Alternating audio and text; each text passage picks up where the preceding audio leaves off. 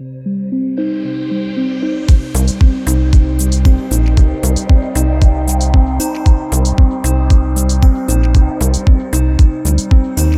to the Escape Everything podcast, where we talk to musicians, artists, and creators about the challenges they face trying to escape expectations and build a life around their own creative passion. In this episode, I'm joined by Steve Riggs, aka Riggsy, Dharkfunkh, and countless other pseudonyms. And we talk about the lifestyle and challenges of being a full time music producer, balancing client work with personal creative projects.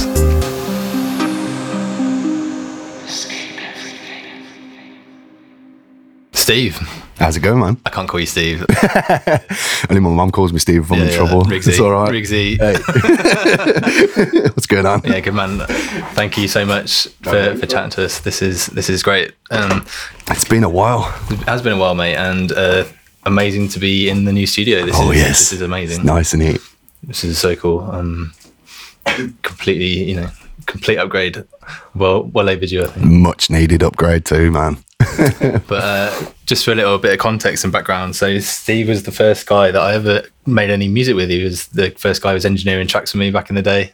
Back in the He's been a long time music mentor and advisor and, en- encouragement for me over the years. So Thanks. this is pretty awesome to me for me to be chatting to you now, man. Awesome, man. So thank you.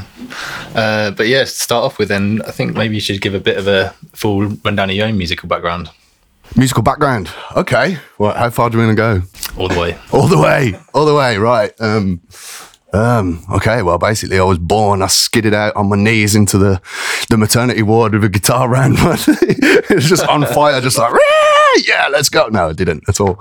Um, I don't know, man. Just basically um, started playing keyboard from when I could jump up on the stool, basically, and just like my dad's keyboard he used to have, and just used to get up on there and make a bunch of noise, wake up the neighbours, and then um, don't know, saw through school, just started playing in bands, discovered the guitar. That's where it all started, I suppose, and just started making noise on that. Um, yeah, got in bands, got on the drums, got into everything I could get my hands into, basically.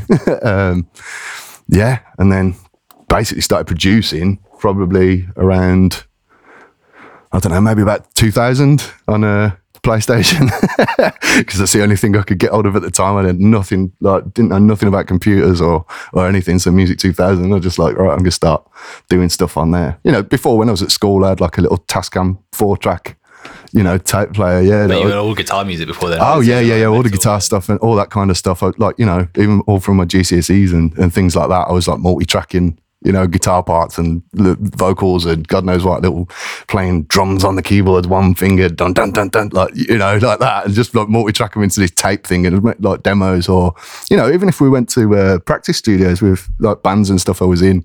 If there was just like me on drums and a guitarist and a vocalist, I'd come back with a karaoke machine and put it through and then multi-track stuff on that. So, you know, I was already kind of in the game, you know, with kind of producing ish. But it was only when I kind of got onto, you know, the DAWs and where you can actually multi-track stuff and layer things that it, it started. And I was like, right, this is how we can how we can do this now. And then, you know, just learning more about the programs, learning more how the, the workflow worked and, you know, what possibilities you could do and then just just take it just to next levels and push it as far as you can really. That's exactly what I'm still doing now. Just, you know, I mean, how far can you can you push this and you know, what can you add onto it to make the production bigger and, you know, new plugins, new instruments, this, that, whatever. But was that like the so that, that like the start of you like because you did guitar stuff before that, but with Yeah. Music 2000 was that like your introduction to electronic music, or were you kind of Basically, yeah. by that point, or were you? Yeah, basically. I mean, um, I went in with a couple of producers. I used to work with uh, Funk Agenda back in the day uh, when we were jigs and rigs playing at Sundissential and that. and like he used to produce on an Atari ST, basically. And that was because I just started DJing, like kind of jumped. I've jumped a little bit of time here. So yeah, when when I was doing the bands and stuff, and we had this band going, but then the band kind of split up, and everybody just went in their own directions. One went to India, one went traveling, went, and it was just like I was kind of stuck. It was like, uh, what am I going to do now? I don't really want to four track tape player everything for the rest of my life. I was like, right, I got some decks. I was like, right, I'm just going to DJ then. I could do that on my own. Started getting into, you know, trance and house, hard house or whatever. And then that was it then. Met all them lot through Sundissential and started producing with Funk Agenda and doing stuff. And I was like, oh, so you can you can do all this on computer now, like so. But that was it at the time. I wasn't engineering, and I was just doing stuff with him. I'd you know I'd play all the parts and get all the samples together, and you know do stuff like that. But that was it. After a bit, then then I found the Music 2000 and started doing it myself. Then moved on to Reason, and then Cubase, and then little bits of Logic, and then finally found Ableton, and that's it. That's where, where we are now, really. Still just, that's the way it's it's gone. You know, over the last, what's that now? We're talking since 2000, what's that, 19, 19 years? Bloody hell. Old. Shit, man. Old, mate. Old. But yeah.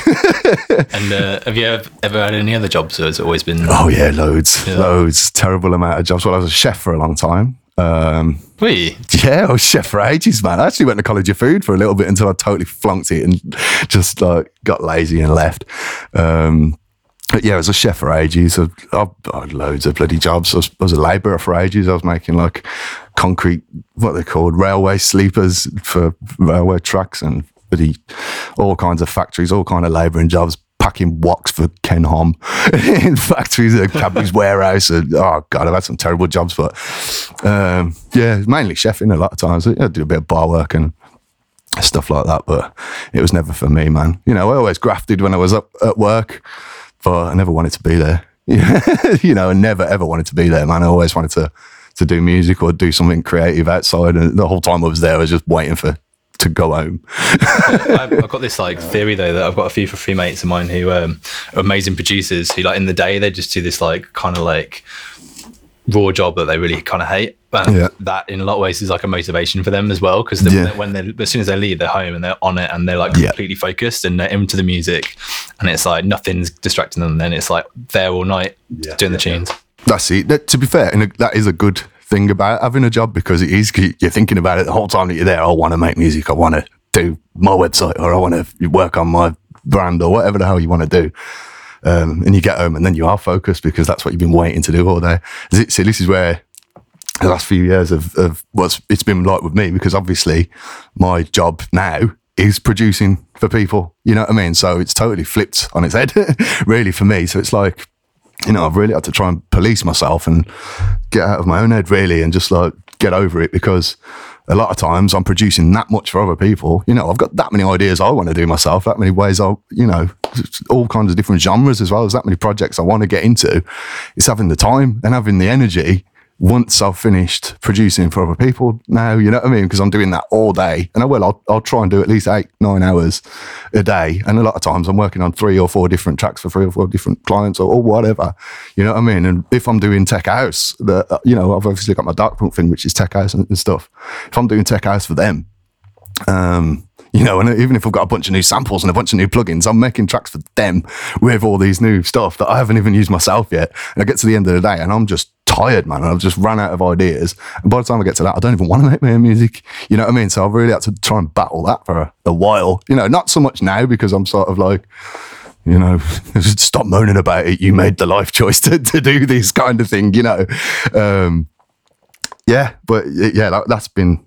It is weird, like you say. It's like you know, you're at another job, and that's what you want to come home to. But I'm just. It, it's been the other way around for me. It's been a lot of times I've been writing music all day, and when it comes to the time that I've got to write music, I want to sit down and play video games. You know what I mean? Or I want to do something else, and I really had to. To snap out of it, man, in the end. And I was just like, no, you've got to get your own work done. Otherwise, you're never going to progress your own career. You know what I mean? Well, I mean, Which- you know, it's like you've just been playing me like all this new metal that you're making. Oh, I yes. think maybe that's in some ways a reaction to that. It's like Big all, all time. day doing production for the people where you have to like make tech, tech house the electronic stuff. Totally. And this is like differentiation enough that you can still have your own ideas and to Totally, express man. yourself. And Yeah, yeah, yeah. Same with with the the metal stuff. That it is. It's just a total escape for me. You know what I mean? Because that's it's my roots, man. That's you know that's where where I'm at. But, you know, I was, going through some some stuff earlier, and I was showing you the demos that we did in 2006 that sound really horrible and scratchy, and just like the production is the worst.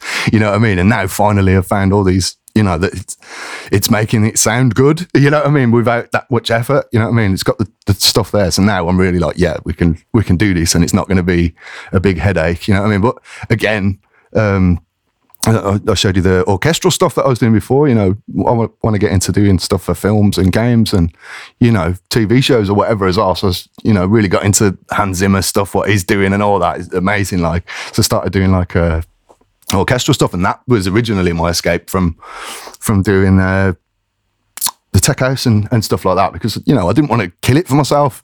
Uh, obviously, still want to do the tech house thing and the house stuff and do, do all the DJing I love it, you know. But it was it was getting really draining in the end, and it was just like I really got to do something to to break away, and that's that's where it started really because I was just like every other genre that I've done over the years. I show stuff to people and they're like, "Oh, can you make that for me?" you know what I mean? Can we do a collab on this? Can we do a collab on that? And I was just like, you know, I, I kind of had to make the decision. I'm just like, right, I really need to be selfish here for my own sanity. You know what I mean? And have a project that is just for me. You know what I mean? I had to, had to, like, and that was the, the orchestral thing of just like nobody's going to want to make orchestral music, so I'm going to do that. Like, um, so yeah, I started doing that, but that was it, and that goes really well. But again, that is a really, really tough genre to produce, man. It really is. So to get it sound cinematic to the point that somebody's going to want to put it into a Hollywood movie, you know what I mean? That's, you know, I've got the the tracks there again. It's like the same as it happened with the metal demos before. It's like I, I think I've got musically, it's there. Yeah. yeah. musically, it's kind of kind of there. But to, to get the amount of production that I I want, you know what I mean, on it to before I start giving it to you know, film companies or game companies. You know, I mean, I don't want to give them something that sounds too raw and then them not listening to any of the demos that are sending us stuff like that. So that was it. It was just them from that, exactly like you said. It was just like, well, that's going a lot slower than I thought it was going to go. So now, you know, back on the metal, man.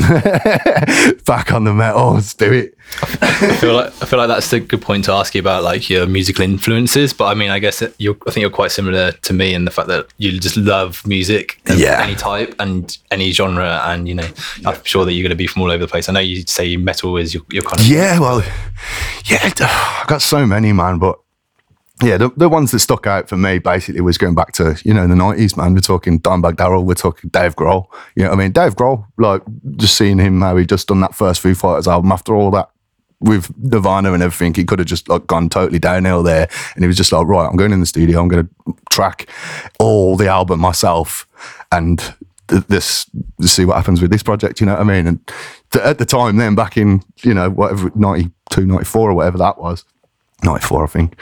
Um, yeah, that was just like, wow, you can do that. You know what I mean? and then that was where I decided to start, right, I, I want to try and do that as well. Yeah, I see a lot of similarities to your mentality there. Yeah. Just, uh, like Big time. just going to do the lot.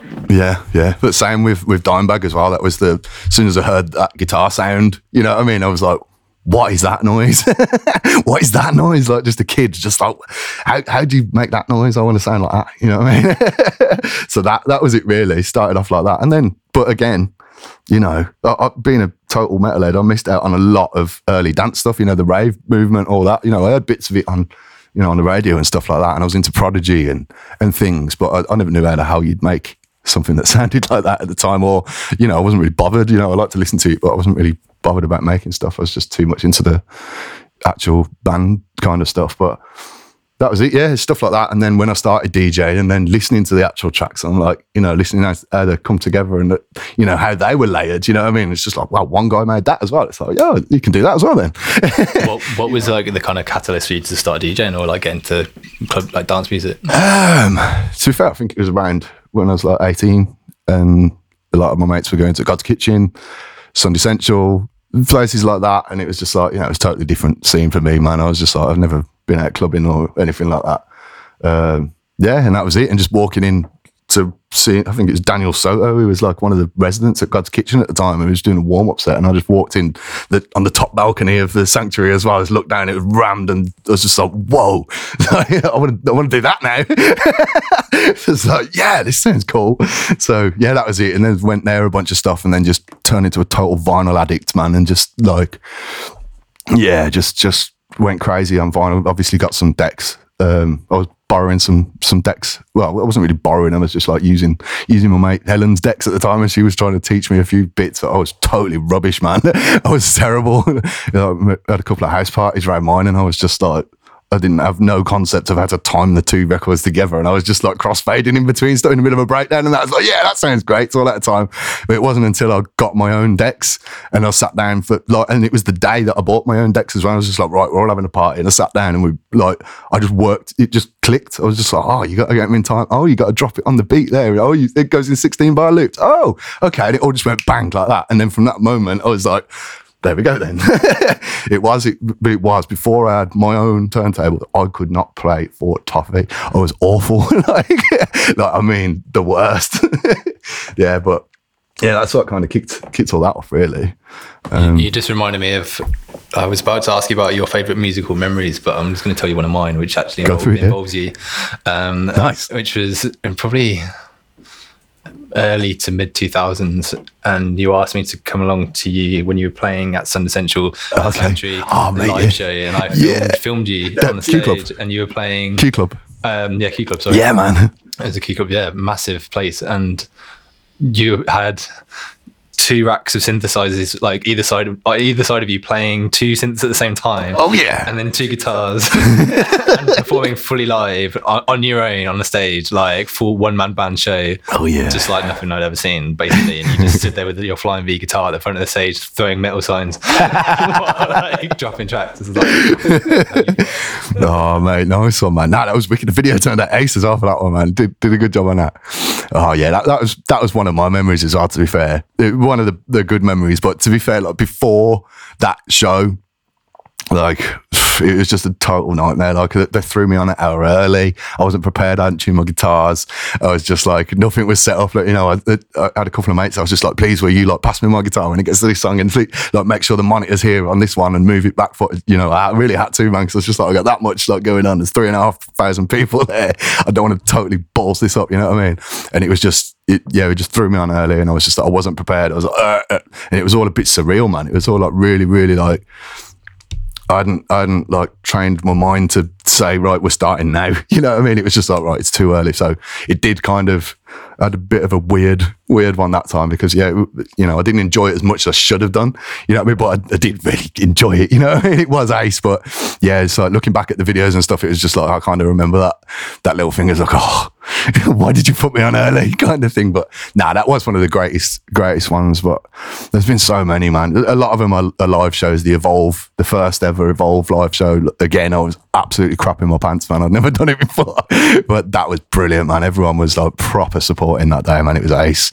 Um what else man? It's, did a few did a few but i mean a lot of my like favorite times have always been again with the band, even if it's just been not even gigs so much, like you know, just practice studios and stuff. When we really got like a new song and we've locked it in and we're, we're all really playing it well, like, and just like, just kind of look around at each other, it's like, yes, we killed it, like, you know. But I mean, there's, loads of other ones. I mean, obviously can't leave out the bloody um, Dubai show Man, that was just insane. Like, on a boat next to the Formula One. Like, what? How did I get here?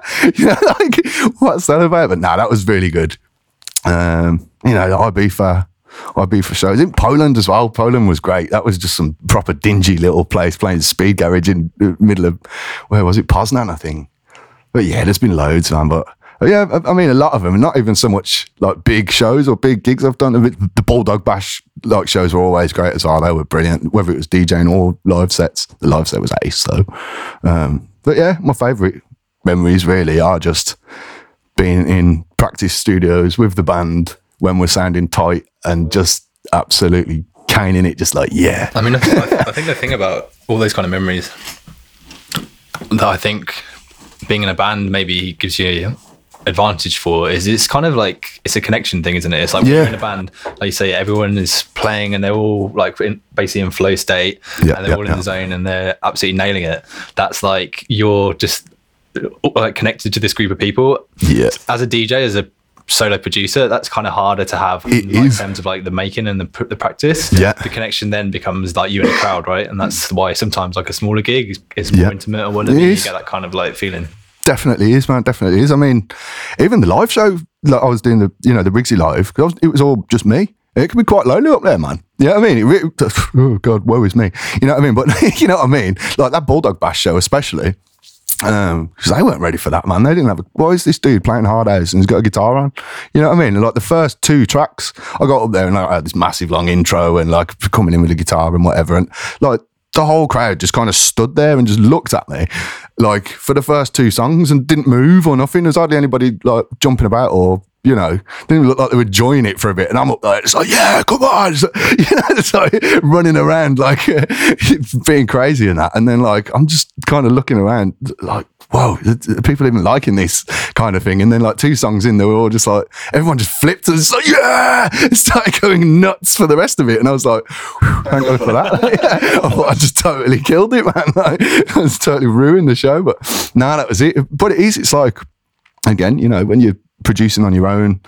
You know, you're spending a lot of time in, in a studio, confined, isolated, away from everything. You know I mean? You've got no one there to bounce off. You've got no one to, you know, you can only send so many demos to people. Everybody's busy. You know what I mean? Oh, can you feedback on this for me? No one's interested on a Tuesday afternoon to listen to your song when they're on the way back from work on the bus or something. You know what I mean? So it is, it's like, it can be quite, uh, you know, feel quite isolated and whatever. So yeah, it is, it's nice to, you know, do collaborations, work with bands, work with other people, and you know, have someone to bounce off and um, you know, get some some ideas like coming back to you and some feedback like uh, during the process instead of doing everything that you think's good. You know what I mean? And you might like it, but it might not, you know, resonate with other people. You know what I mean? So it's good to, yeah. I always find that like if I've been in the studio like on, like fully into it all day. At the end of the day, if I go out into the real world and then try and interact with people, I yeah. just I really can't. I'm Big like, time. Like, Mate, I wanted to say about about this exactly the, exactly what you just said. Like, I mean, a lot of times. I mean, not, not so much now, man. So you know, I try and be a little bit more social these days. But you know, back at the old house, I there for well, six years or something. And even before that, it was a lot of times, you know, Mrs. was at work, you know, it's just me there all day working from home doing that. I only speak to people over email or if I pop to the shop, have a quick conversation with whoever's behind the bloody counter. You know what I mean? It's like you can be very like stuck and you kind of lose your, I don't know, you just lose your self confidence really. You know what I mean? And lose your, you know, you got no one to, to talk to. no, you know, you know what I mean? No, you got no one to, uh, you got no one to to give you any feedback on anything, have you? And you just kind of lose how to communicate with people. You know what I mean? Um, and you do. I've struggled with that a, a, lot, trying to get back into society, really. You know what I mean? So much. Um, you know, it sounds really weird, but it does go like that when you isolate yourself really. You know what I mean? It's, it's it was my own choice to do it. I wanted to focus on work and, and whatever, but it is. And then you start going out again. You know, you st- I stopped DJing, I stopped going out, I stopped, you know, doing a lot of stuff. And then when you actually go to a you know a venue or a party or something, you're like, well, I've forgotten how to forgotten how to talk to people. You do, and you feel really weird. All of a sudden, you're like, well, I want to get out of here. you know, and it, it takes you a little while to to kind of get back into you know, being part of the community. I feel like that's one of the real big struggles of like being like music producer. Someone like that is going to be producing and then also DJing. Like the work and the party aspect of it are almost like odds. And so yeah. like, going out and performing and then ended up partying a bit and yep. getting, having a big night and whatever. Then like that like can ruin your flow for like days and yep. like takes already, its toll. Yeah, like it's a, it's like a like you say like a lonely existence sometimes, yeah, and it's it can be. to sort of be be there and not inspired, and that can just like derail yeah. your progress. Right? It really does, man. But uh, again, saying all about the whole partying thing, man, that's like when I was like early in my career, man. That's all I was about. You know what I mean? I love the music and stuff, obviously, but I got way too far into the party, man. You know what I mean? And I kind of lost I, didn't, I wouldn't say I lost my way a bit, but I was, I was, just like focusing more on the party. I was looking forward more to the party, and when I was back in the week, I was I was just hanging that much that I didn't want to do so much music. So I was missing a lot of opportunities. You know what I mean? Um, I was doing a lot less music than I should have done, a lot less promotion that I should have done, a lot less anything professional that I should have done. And I was just like, yeah, is it the weekend yet? You know what I mean? Just to go out and play an hour set and then get trolleyed for the, Yeah. the rest of the weekend. You know, that's not the way you should do it, man. If you want to sustain a, a career. Well, I mean, like the thing is, even like those first days that I came over to make music with you, like me and D- Dean Hyden come down. Yeah. But like, I think it was like a standard thing back then. You go into make make a track with someone and you take a crate of beer and whatever. damn and you- right. so like That's happening every day of the week. And you're Yeah. turning up, knock, smashing a crate of beer. Yeah, while it was. making some music Yeah, well. no, but that's that's what it, it got to. Even worse, not, not even so much the weekends party, and it was. I was I was doing that much like production for people during the week when I was actually having people in the studio every day. You know, I do a lot of it online now and uh, mixing and mastering bits. You don't, you know, you don't have to have people in the studio for that so much. You know, um, but yeah, it was like everybody was coming in the studio like Monday, Tuesday, Wednesday, Thursday, Friday, and everyone's like, "Oh, Riggsy likes a beer. We'll take," you know, and it was. It turned into every single day, man, and it's like Jesus. It's, it's like this party never ends now. It's like it's, it's cool that uh, you know it's nice, but it's nice lifestyle, but it's not. It, it really does drag you down in the end, man. And it was I, I had to really stop it, man. you know, I had to grow up. Because you do, you can. You know, we'll- have a beer when we're when we're chilling and stuff now, whatever. But when you come to work time, you've got to work, man. you really got to work. Like otherwise, nothing gets done. You just end up pissing around. I, um, I said at the start about you just uh, moved into the new house, new studio, Mm. and uh, you were just saying to me about like what a difference that's made to like Oh, your kind of productivity, just like the Big environment, time. just being like cleaner and more spacious and airy. And Yeah, yeah, it really does, man. It makes such a difference. I mean, you know, the, the old house, it, it was all right for a, for a bit, man, and I, I made it as nice as we could be. But it's the actual house that was the problem. You know what I mean? the damp and the whatever, and you know, it just looked old in the end, and it was just like, ugh. It's just it's not an inspiring place to wake up in the morning. Like, a lot of times, I didn't even want to get out of bed in the mornings, just trying to stay in bed till two or three. Just like I cannot be bothered. Like, you know, this place now, it's just like wow this is such a it is just an inspiring space man it's just all open and fresh and i just want to write music and want to you know just do stuff. Just it's really nice man. Yeah it makes a massive difference. So it sounds like you've kind of done spent a lot done a lot of work on sort of getting yourself more focused and Oh, you know, yeah. sort of setting things up around you to help you do that as well. Yeah, yeah, Is there yeah. anything that like traditionally you've always like really struggled with, uh, or is it all part of what we just said about like, what struggled with like personally like like, do you ever kind of get sort of self doubt? Oh, mate, it's crippling self doubt a lot of times, man. That's the thing. I mean, again, going back to what we're saying about the whole isolation thing, being in the studio a, a lot. Um, you know, you can start an idea. You can, even if it's just a little bass line or a little drum loop or something, and you put that idea down in the first 10 minutes, you're like, whoa, that rocks, man. That is like, that is really cool. And then you work on it for five hours and you loop it for five hours and then you get to 10 hours. And then all of a sudden you're just like, actually, is that any good at all? Is that crap? Actually, no, I need to change that. I'm going to totally rip that part and change it, start again. you know what I mean? And you can, you can really start second guessing yourself and start like, well, that's you have to police that as well, man. Because it's just like, yo, come on. The first time you heard it, you thought that rocked. Nobody else has heard it yet, so the first time they hear it, they like hopefully will think the same. You know what I mean? But yeah, you, all of that kind of stuff, man. It, I'm banging into like personal development and you know just trying to just trying to become the best version of myself. You know what I mean? Every day, really, because you know you can get lost in in that kind of stuff and you can let it take over at your life, you know, self doubt. What was the other one? It's anxiety, man. Just the, the whole anxiety of a lot of a lot of things, man. You know, when you've got a lot on your plate, all these projects I'm trying to work on, you take on too much sometimes, and you're just like, wow, how the hell am I supposed to to do all this? You know, and and I do as much as I can during the day. I've you know I've worked for clients or whatever, and then I've done a few bits on the website, or I've built a bit of a plugin, or you know whatever. I've done a bit of a project for me, and then but I still haven't reached my targets for the day. It's just like oh, I should have done this, this, and this, and this, and this as well. So you go to bed on the night, and you're just like when you should be asleep, your mind's just going, man. It's just like just like I really need to finish this, this, this, this, this, and you end up not sleeping, and you're just like it's just anxiety central, man. It's just it's horrible, man. It's horrible, but. Tell you that, that what's fixed that CBD oil, mate. That's telling you, just big time, big time. So that's what it is, man. It's just this whole monkey mind just gets out of control. It never, it just can't switch off, man. You know what I mean? But CBD oil, it, it's like, you know, a little bit of that, and it just slows your brain down just that little bit. You know what I mean? Just to be able to manage yourself, basically, just to uh, kind of I don't know, just just quietens the mind slightly, just to the point that you can not be full of anxiety and just get on with it. You know, so that that's one thing that's that's helped for me. You know what I mean? Um, trying to think what else, man. I mean, I, I, the thing I've been sort of playing with at the moment because I often get like caught into sort of this like perfectionist trap of like, Yeah. of like, oh, I, I just, I, I know it's not at the level I want to be at, so I just want to tweak and tweak and tweak and just never get there. Yeah. like you say, when you get ten hours into a loop, you suddenly lose all per- perspective. Yeah. and so now I've been really actively trying to sort of have like a really tight deadline. Like you basically you do it for a day. Don't keep listening because the more you listen, you're just going to lose the perspective.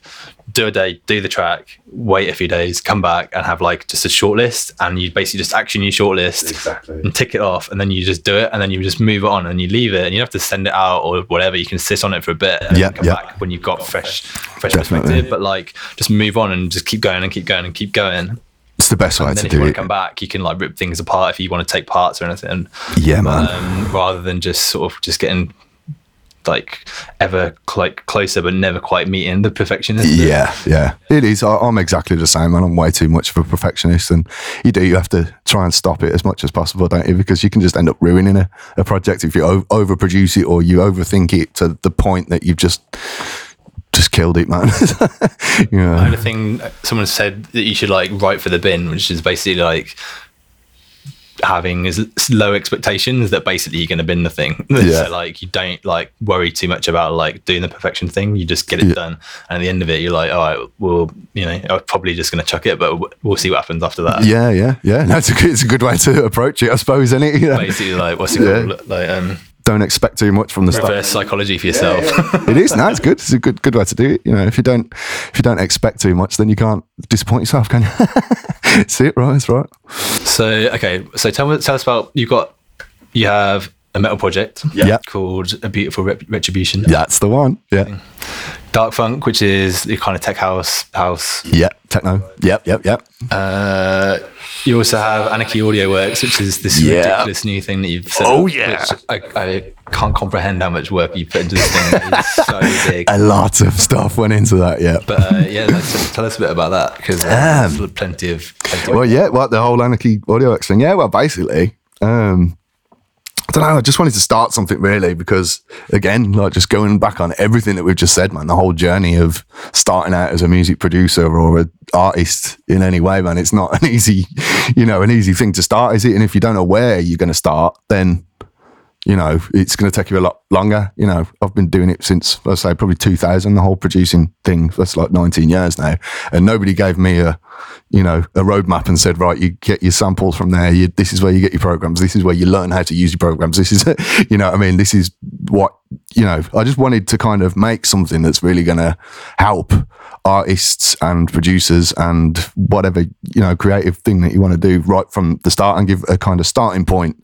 You know, if you, if you go on the website, you can you can get absolutely everything. This is where your plugins are. This is where the knowledge is. If you don't know how to use this, this is, you know, we've made our own plugins too. Here's the sample packs that we've made. Here's, you know I mean? Loads of blogs and, you know, all the resources that you need really to get you started. You know what I mean? I've, I've kind of partnered up with all the biggest names that I could think of, the Loopmasters, the, you know, plugin boutique, even like Gear4music, who do all the music equipment, pro audio equipment, things like that. And, you know, a lot of other people, even people who do like really good piano lessons or drum lessons or guitar lessons or vocal lessons, anything, man. I just wanted, you know, wh- wherever you are on your music production journey, you can dive in there and hopefully it'll, it'll take you off to wherever you need to go. It's kind of like a, a hub, if you like, to start from.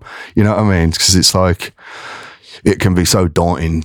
Yeah, like you know, just starting and just going right where, where the hell does do I get this thing from? You know what I mean? So I wanted to kind of do that and kind of tie it all in with, you know, my studio bookings and because everything was all over the place before. Like, with, I never had a website for this or that where to book the studio. It was all just kind of word of mouth and and things. It wasn't very professional, like the way it was all kind of packaged, you know. So I wanted to kind of put it all all into one place and all this external stuff and you know people that are partnered with all in one place and you know obviously the plugins that have been building and the sample libraries have been building all of that as well and just th- th- that's it really just try and get a hub for where to start from basically but I mean, you know, you, you, kind of talked about you've you've got all these avenues going off into all these different places, but I mean, Yeah. you've literally done all of this work yourself. Yeah, oh, to yeah. make that- oh yeah. so you- Twelve months, man. Twelve months it took. I mean, it did start off as as like looking like one thing, and it was it wasn't going to be as big as that at the start. You know, uh, you know, I just wanted to, to kind of put everything all in one place. But then I was like, oh, we could really scale this and like go like just kind of make it bigger and just keep adding extra branches off of it, if you like, just to you know, just make it more accessible to everything that anybody wants. You know what I mean? But even if it's nothing, even if it's not a service that I provide, you know what I mean? It's like, well, I can find that for you. You know what I mean? Just click on this link, it goes there. You know what I mean? And whatever. Um, yeah, that's that hopefully now just going to keep keep expanding and keep expanding and just you know getting feedback off of other people that use the site and other artists and stuff. It's like, well, what do you need? What what what's missing from from here? What's missing from your you know your arsenal of tools to you know what else do you need? And if they say, oh well, I need vocal lessons or something like that, then add that into the site or add, you know I mean? If they want people want tutorials on certain things or they want you know whatever uh, just try and you know the, longer it goes out there the, the more that you find out what what people need from it basically so just trying to keep keep doing that but also as well it was it was you know i was saying to you earlier about there's a lot of us that that came from the same kind of place you know DJing and producing and stuff back in the day. And a lot of us didn't really get that break. You know what I mean? We didn't really get that like opportunity to, you know, start sustaining a income off of doing what we love doing. You know what I mean? So, you know, now I'm trying to go back to, you know, content, your content creator now. We've partnered up, done done a bunch of stuff already. Same with like, you know, a bunch of other mates and that as well. I'm just like, dude, you, you're a good sound designer. You write great tracks. You know what I mean? Come on, let's make some make some packs together and let's, you know, let's make some instruments together or whatever. Um, so yeah, but uh, again, it's like you know, I put the feelers out on on Facebook and stuff, and just like added a load of random people that I saw that were like mega into the scene, like big into producing and stuff like that, just to network with really, and just like you know, if they want, if they come to me and they're just like, oh, dude, I really like what you're doing, kind of thing. Do you want to hear some of my tracks? I'm just like, yeah, hell yeah, and, you know, I listen to some of their tracks. I'm just like, well, what are you doing with these tracks? You know what I mean? If you like, have, have you got a record deal? Are, you- are you doing anything with them? And a lot of them are just like, no, I'm not really doing a fat lot. I'm just like, well, dude, you know, let's let's like do something. Let's that you've just got them sat there on your hard drive, like not making any money. You know what I mean? Make some money for yourself. I'll give I'll give you the platform. I'll do the, the promotion. I'll do whatever. You know what I mean? And just like just you know, if it doesn't sell, it doesn't sell, but it's not going to cost us anything to put it out. Instead of them just sitting on your hard drive, turn them into project files that other producers can learn from, you know what I mean? Or turn them into sample packs or or whatever, and I'll give you the, the site to just go and do it. You know what I mean? If it makes any money, then happy days. If it doesn't, then you know you're still building your profile and and whatever. So I was like, yeah, just trying to just help everybody out as much as possible with it, really, and you know, obviously help myself too. You know, there's a lot of stuff I want to promote on there as well, but you know, just yeah, this year I really want to just expand it as much as possible and see how far we can push it, man. I mean, the next step, I'm going to need to contact Native Instruments and I'm going to get them to help me just make the plugins a little bit better because uh, they have this NKS standard thing now with you know all these Komplete Kontrol things. You got the light guides and all that, and the, it maps to certain parameters and things just right out the box. Uh, my plugin doesn't really do that yet because I didn't work out how to do it, and I didn't want to work out how to, how to do it. Um, so yeah, basically, I'm gonna I'm going to speak to them and get them to do that bit, just so they can just edit the code and make everything a bit more NKS standard, if you like. And then, um, I feel like Yeah. you've got quite like an entrepreneurial sort of like style on this at the moment, which is basically like I'm trying. to get the fucking thing out there and then like Yeah. learn it as it as you go. that's it. That, that just like that's the thing. What's what's the quote? What's the quote like? I can't remember. Something about you grow, grow your wings on the way down. Yeah. Just just jump off the thing Totally. and just grow your Yeah, wings yeah. on the way I down, mean, man. like, like, everything's a prototype, right? That's the thing. It's never going to be the finished product like immediately. You're always going to change it, so you may as well just get it out there and see how Exactly. using the thing. Yeah. Well, it was you that pretty much like put me on that mindset in the first place. I was just like, no, it's not finished yet. I'm not going to put it out. And you were just like, dude, just you know, just kind of put it out there and just see what people think. Because when you get the feedback, you know, it was you that, that told me that, man. I was just like, that's a good good way of doing it. Because I was, I was getting all perfectionist on it as well. But then that kind of flipped it for me, and I was just like, no, you're right, man. And just, just ran with it from from that then. And it is you need to put it out there. Well, the other thing about doing just keep tweaking it, is yeah. once it's out there, suddenly other people who see it who have skills in that area quite often then pop up and be like, Big "Oh, time, yeah. cool, but I could help you with that." And then suddenly, yeah, yeah. you know, you got like, you know, people making ridiculous plugins are Yeah. to you, "Oh yeah, you know, we can help you out doing this." It thing," and is. just making these crazy contacts. Yeah. Um, it goes off in different like angles that you thought it, You never would have didn't know. coming, right? Yeah, exactly. Like stuff like I mean, even recently, um, I did that. Well, started the blog blog site part of part of it. Um, done that first blog post. It took me like two days to to write, and I just went really in depth. You know, what was it? The ten cool music production ideas to get you back in the flow after the holidays or whatever it was. Um, yeah, and some dude from flstudiomusic.com like messages me and goes, "Oh, just read your blog. Do you want to come and write blogs for us? Like, what's your conditions?" I was like, "Yo, dude, okay, like this is cool." So I wasn't expecting that. You know what I mean? It's like, okay, I'll, I'll write some blog posts for you as well. Then, you know, he's going to let me advertise on his site, and you know, I, I said, "Oh, don't give me no money or whatever. It's, it's all good." Um, yeah, just let me advertise on his on his site, and you know we can do work on stuff together now. And he's given me a bunch of ideas. Can you write a, you know, a blog on how you mix a bass or how you, you know, do stuff like that? It's like great. It's like you don't have to make them as long as your one. I think it was about six thousand words or something. In the end, it was ridiculous. It's just like no, keep them a little bit shorter than that.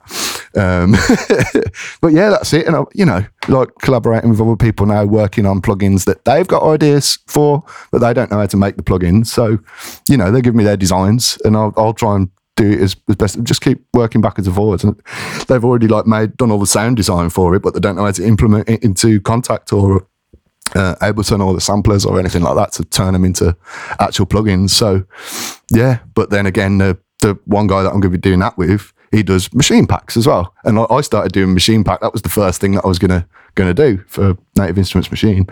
And it was just like, wow, you have to do all the tagging and you have to do all this, and there's just a really certain way that you have to do the file system and all that. And I was just like, that's not not what I want to do right now. That's like holding up the creative bit, like all the technical bit of it. I was like, nah, so put that on the back burner. But you know, I think it's going to work out quite nice. If you know, he doesn't know how to do the Kontakt stuff, so I'll do the Kontakt stuff. He knows how to do the Maschine stuff, so we can. Yep. You know what I mean? But it does. It, it really has. It's like gone off in different like, directions from the anarchy thing that I, uh, I wouldn't have expected it to, which is good. You know what I mean? So it. we're going to collaborate there as well, right? We're going to do. Oh, yeah, um, damn right. I'm going to Oh, yes. design some interfaces for you. Big time, man. Oh yeah, these are going to be good. these are going to be good, man. Yeah, I'm really excited about this. Yeah, quite no, that would be really cool. I, I've got some idea. I was saying, I was trying to look through my notes earlier and find all the, the ones that I've made. I, I think there's about six or seven that I had like names for and like what the sound design should be as well. Like, I've got that many like notes in my shortcut list now. It's not a shortcut list anymore. I can't even find where, where I put it, but I'll, I'll dig it out. I'll find it. There was one of those things when you like messaged me about it and said, "Did you fan- did I fancy having a crack at this?" And I just looked at it and I was like, "Why have I not thought about this? Yeah. this is like makes so much sense. Yeah. This is right up my street." So uh, yeah, man. Big time. The whole design aspect of it and the whole like just creative stuff that you can get into, and you can really tweak it as well, man. I was I was surprised because you know I just drawn it on a piece of paper. Was drawn it? Is that even a word? I just drew it on a piece of paper.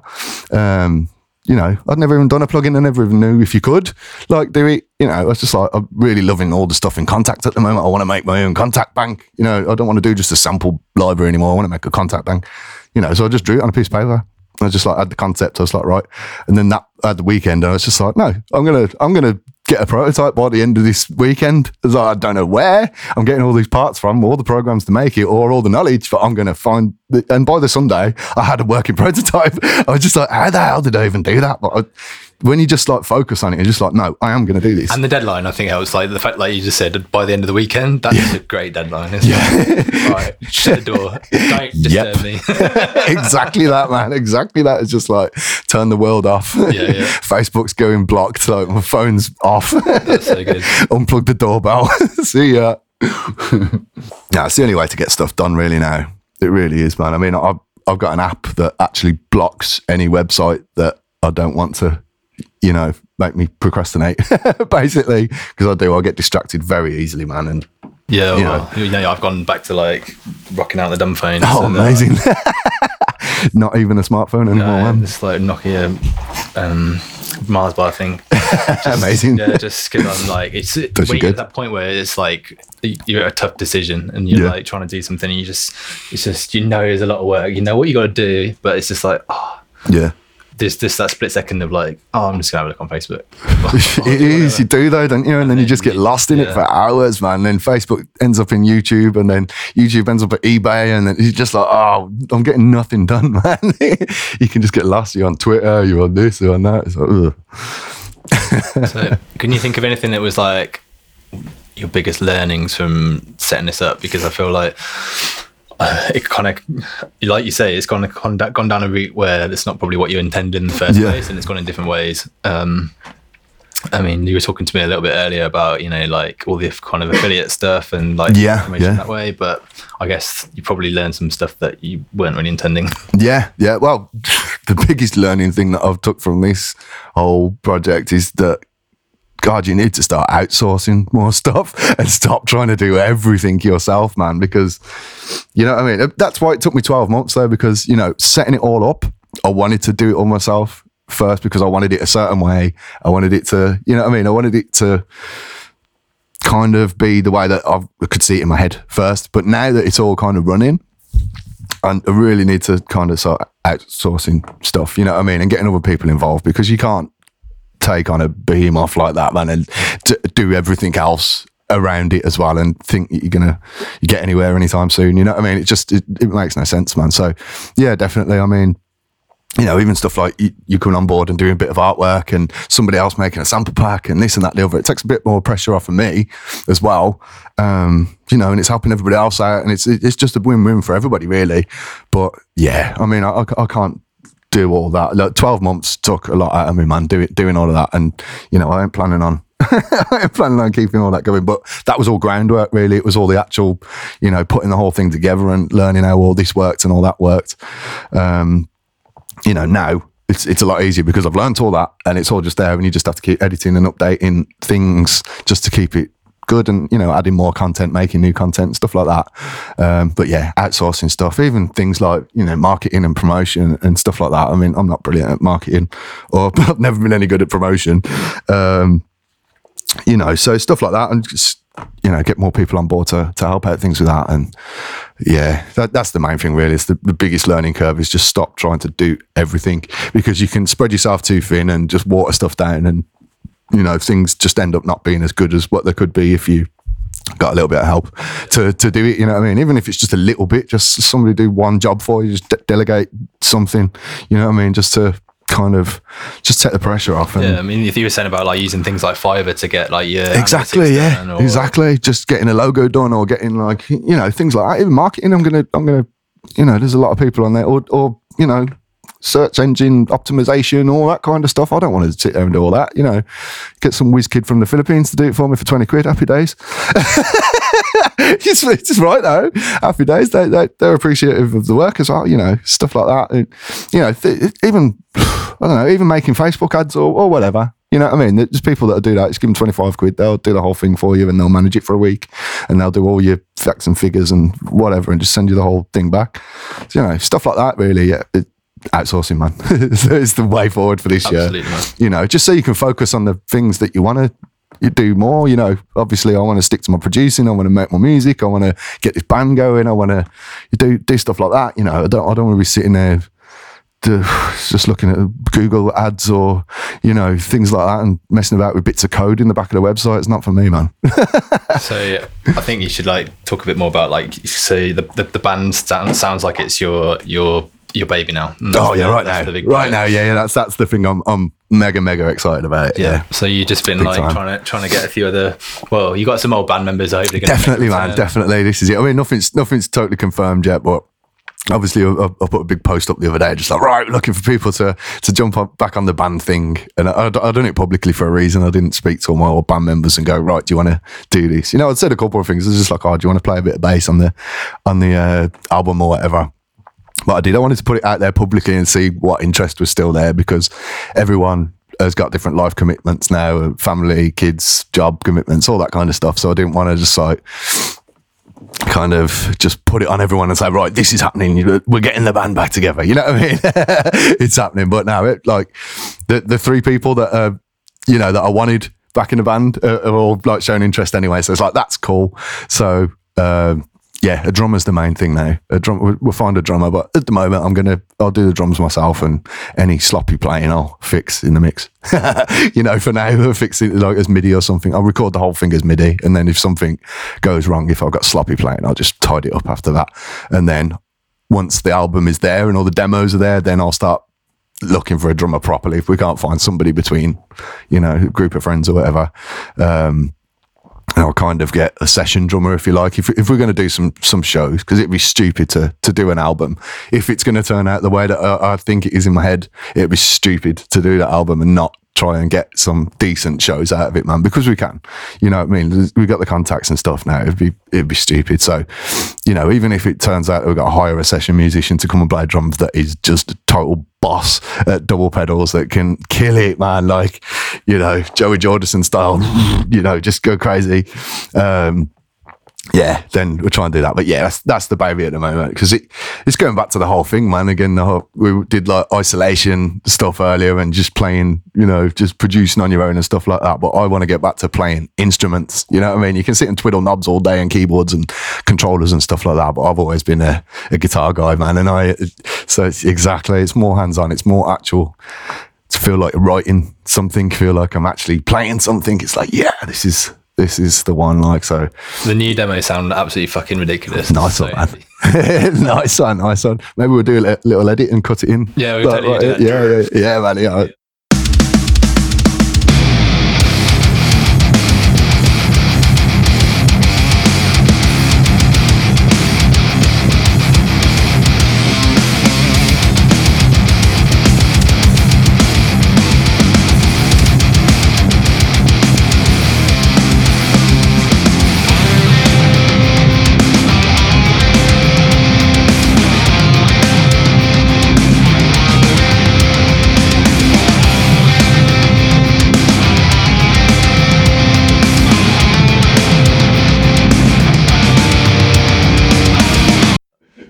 Um, uh, but you, so you have about like 19 tracks, right? You, you, you reckon? At the moment, yeah, I've got 19 tracks that are pretty much finished. I mean, there's some really corny lyrics and stuff in there that really need check. Just like one word or one line here or something that I just kind of put in as demo just to get the right amount of sylla- syllables in the, you know what I mean, in the in the verse or whatever. You know what I mean? But I just kind of left them in there. So I'm gonna go go through and like be militant and make sure that nothing sounds cheesy. Um, get the lyrics all right. There's some like arrangement things on some tracks that I want to kind of edit the arrangement and stuff. There's some that you know missing guitar solos or there's a section that goes on too long in one place or you know that kind of stuff but yeah 19 tracks i'd say are pretty much there and then i've got a folder full of unfinished riffs as well that all need a home somewhere so there's there's a bunch of bunch of stuff all knocking about and, and i mean now that i've got all these new uh, like toys and and stuff to make the tones nicer and the sounds nicer i've just been jamming a bunch out and I feel like that's God, quite like a yeah. unique way to work. That's more like for bands than like electronic music, but actually, I, I feel like that is something you could do a lot more of. You know, it's like having like a kind of scratch folder of just like little ideas, and then just like bringing them in and Yeah, yeah. Oh, oh, mate, you can do it with electronic music as well. I've, I've got mini discs and mini discs full of riffs back from like 2000, 2003. And I just used to just like put the mini disc player on and just like run through a old, this like really old emu synth, like little yellow thing in the rack. And like you couldn't automate it and nothing. It was terrible, but some of the sounds were great. So I just used to like run it through this MIDI keyboard, just push play on the mini disc and just, just play riffs. Like a lot of them would be crap, but like there'd be, you know, if you're jamming for two hours or something, there might be, you know, 10 riffs in there that were all right. And then, like, you know, if we ever start running out of ideas, just go back to this mini disc and just play through it and just like rip out, you know, this little bit of a riff and then just, you know, just elaborate on it. And that can be the main riff of a track or whatever.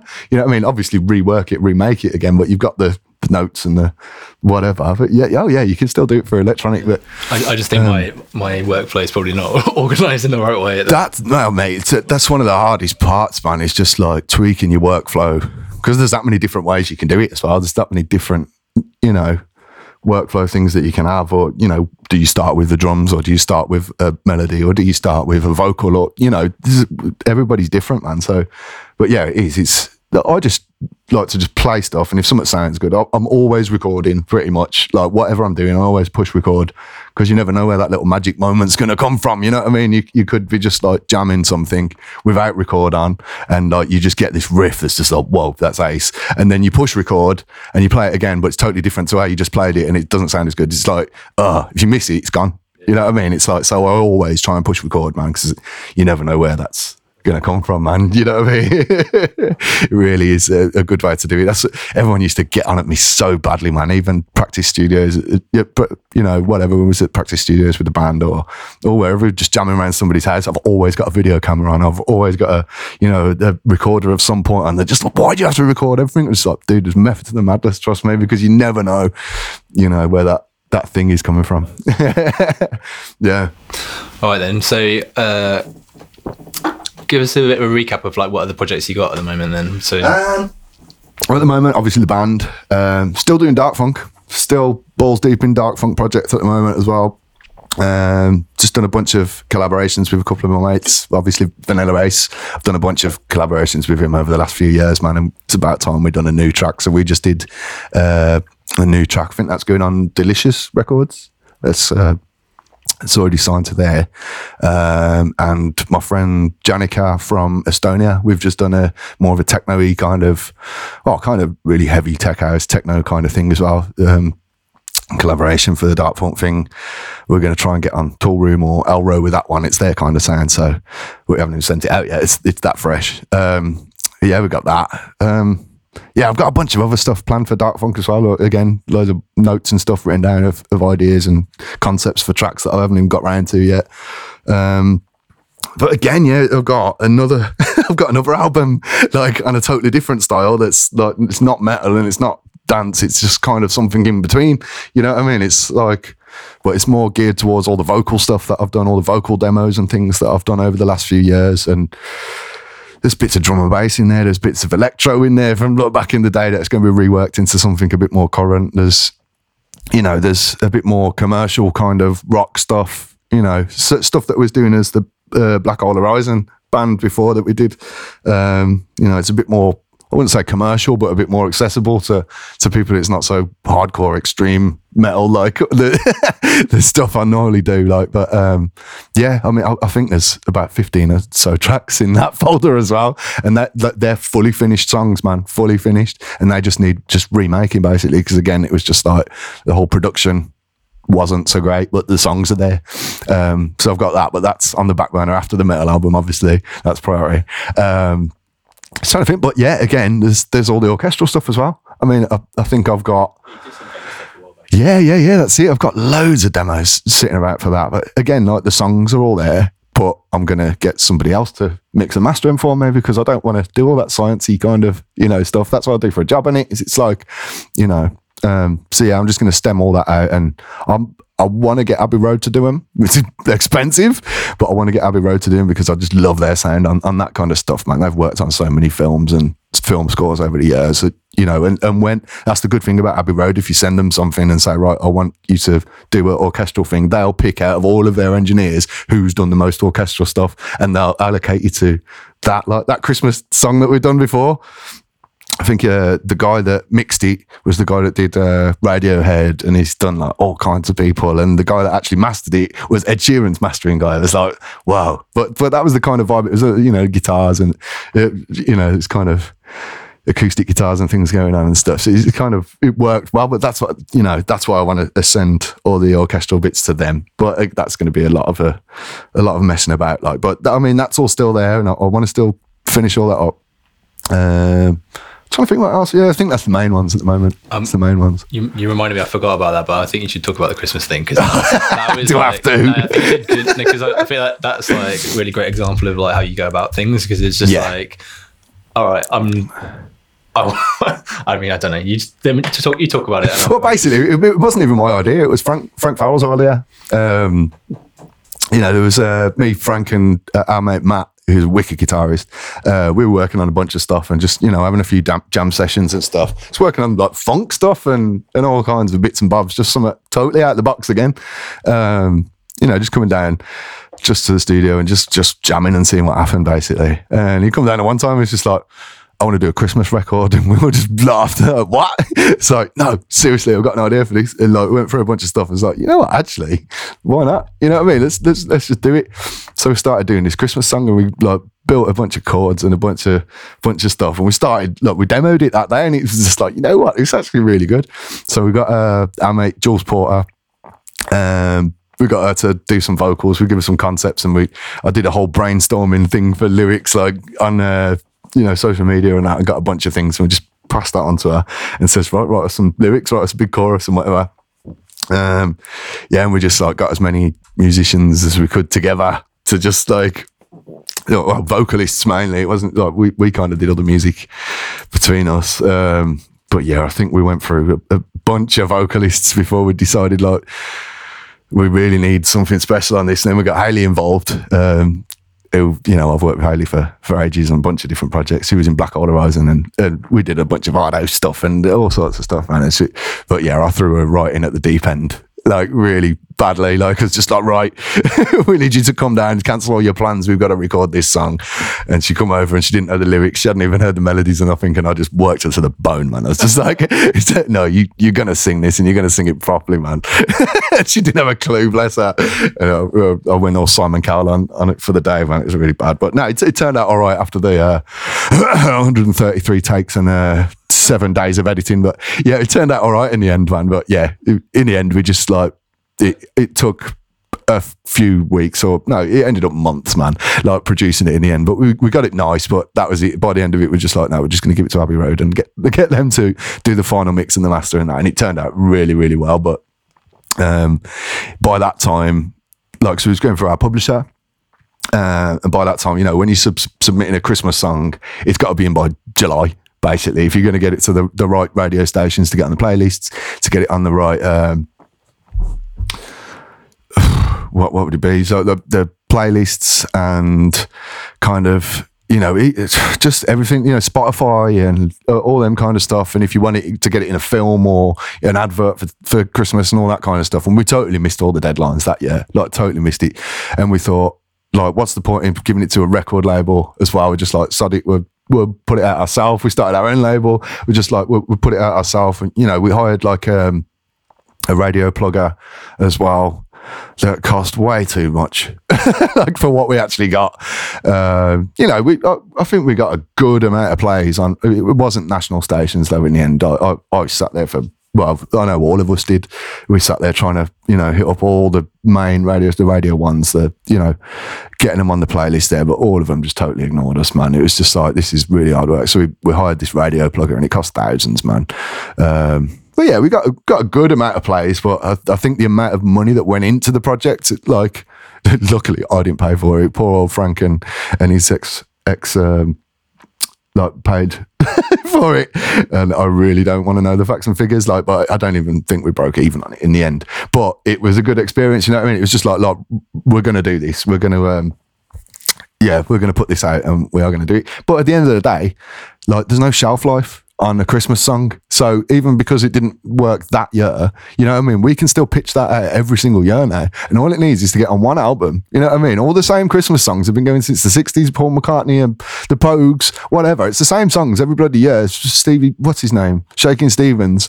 You know what I mean? It's the same thing every year and they just put the same album out in a different order. You know what I mean? And like, whatever. So all we need is to just really get it in one film or one. So yeah, that's another project for another time because after them few months of all that, man, that drained me. like last Christmas as well, Frank said something about the Christmas tune. He's just like, "Do you want to do an acoustic?" But it's like, "Nope, hell no." I was just like, "Don't even bother with me with this this year, man. No, thank you." Like, just like you run with it if you want it. I was like, "No." I've got something else going on, man. I'm doing my Anarchy Audio Workx thing and I do not want to know about the Christmas song. but it was. Now, it was a good experience. It was a good learning curve, man. And everyone proper mucked in and we, we had a good good time. But it, it did really like pain us all in the end, man. It was like, oh man, it was so so much hard work. Uh, I just love it that you just kind of like went it alone, take on the establishment. Oh yeah, like, it's the only way to do it, anyway. it's the only way to do it. Like that's it. No, it has to be done at the end of the day. Cause, you know, trying to get into big rec- record labels or trying to get anybody to to help you promote anything or help you push things, or you know, you got to really cut through the noise because everybody wants to do it. There's always a vocalist out there. There's always a new you know, new bunch of artists out there and stuff. And, you know, not everybody will, will help you out. Even corporate big companies, whatever, man, they ain't interested. Or you, you email or you phone call probably won't even get to them. You know what I mean? They've got a pile of CDs on their desk. Like, is it even CDs anymore? What am I on about, man? CDs. They've got a pile of things in their inbox, like tracks that they haven't even listened to yet, man. Um, so yeah, you ain't even getting your, your stuff to them a lot of the times. They're not even getting heard. So it, it's easier to just do it yourself. It really is easier to just do it yourself, man. And as I say, with with this, we can put it out, we release it every year if you want, and just repitch it, and hopefully at some point we'll we'll get it picked up. But it's, it's one of them, isn't it? we'll just see how it goes. But yeah, Amazing. All right, man. Well, I think that's probably enough. That Awesome. was that was awesome. I really love that. nice one, bro. Um, do you want to like just say where people can find like more about your projects? Yeah, cool. Well, uh, there's anarchyaudioworkx.com, but Anarchy Audio Workx is spelt really weird. It's got an X on the end instead of like works. I'm, I'm sure we can do some like show description or something. I'll put, oh, yeah, I'll put in the links in there. Um, anarchyaudioworkx.com. Basically, it's going to send you to all the projects that that I'm doing. I kind of link up all the, you know, the Dharkfunkh stuff and everything else. There's going to be a band page on there too. That's a new thing that's going on. Um, but yeah, if you go on, on Facebook to Anarchy Audio Workx or Twitter, uh, yeah, you can find us through there. Also YouTube as well. We've got Anarchy Audio Workx YouTube, but I'll put all the links in the in the show notes, man. Yeah, good times. Nice one, bro. Good to see you, man. Okay, that's it for this episode. To play you out, here's the first listen of Aspirin and a Bullet by Power Coma. It's out the 1st of March on Escape Everything. Thanks for listening. We'll be back soon.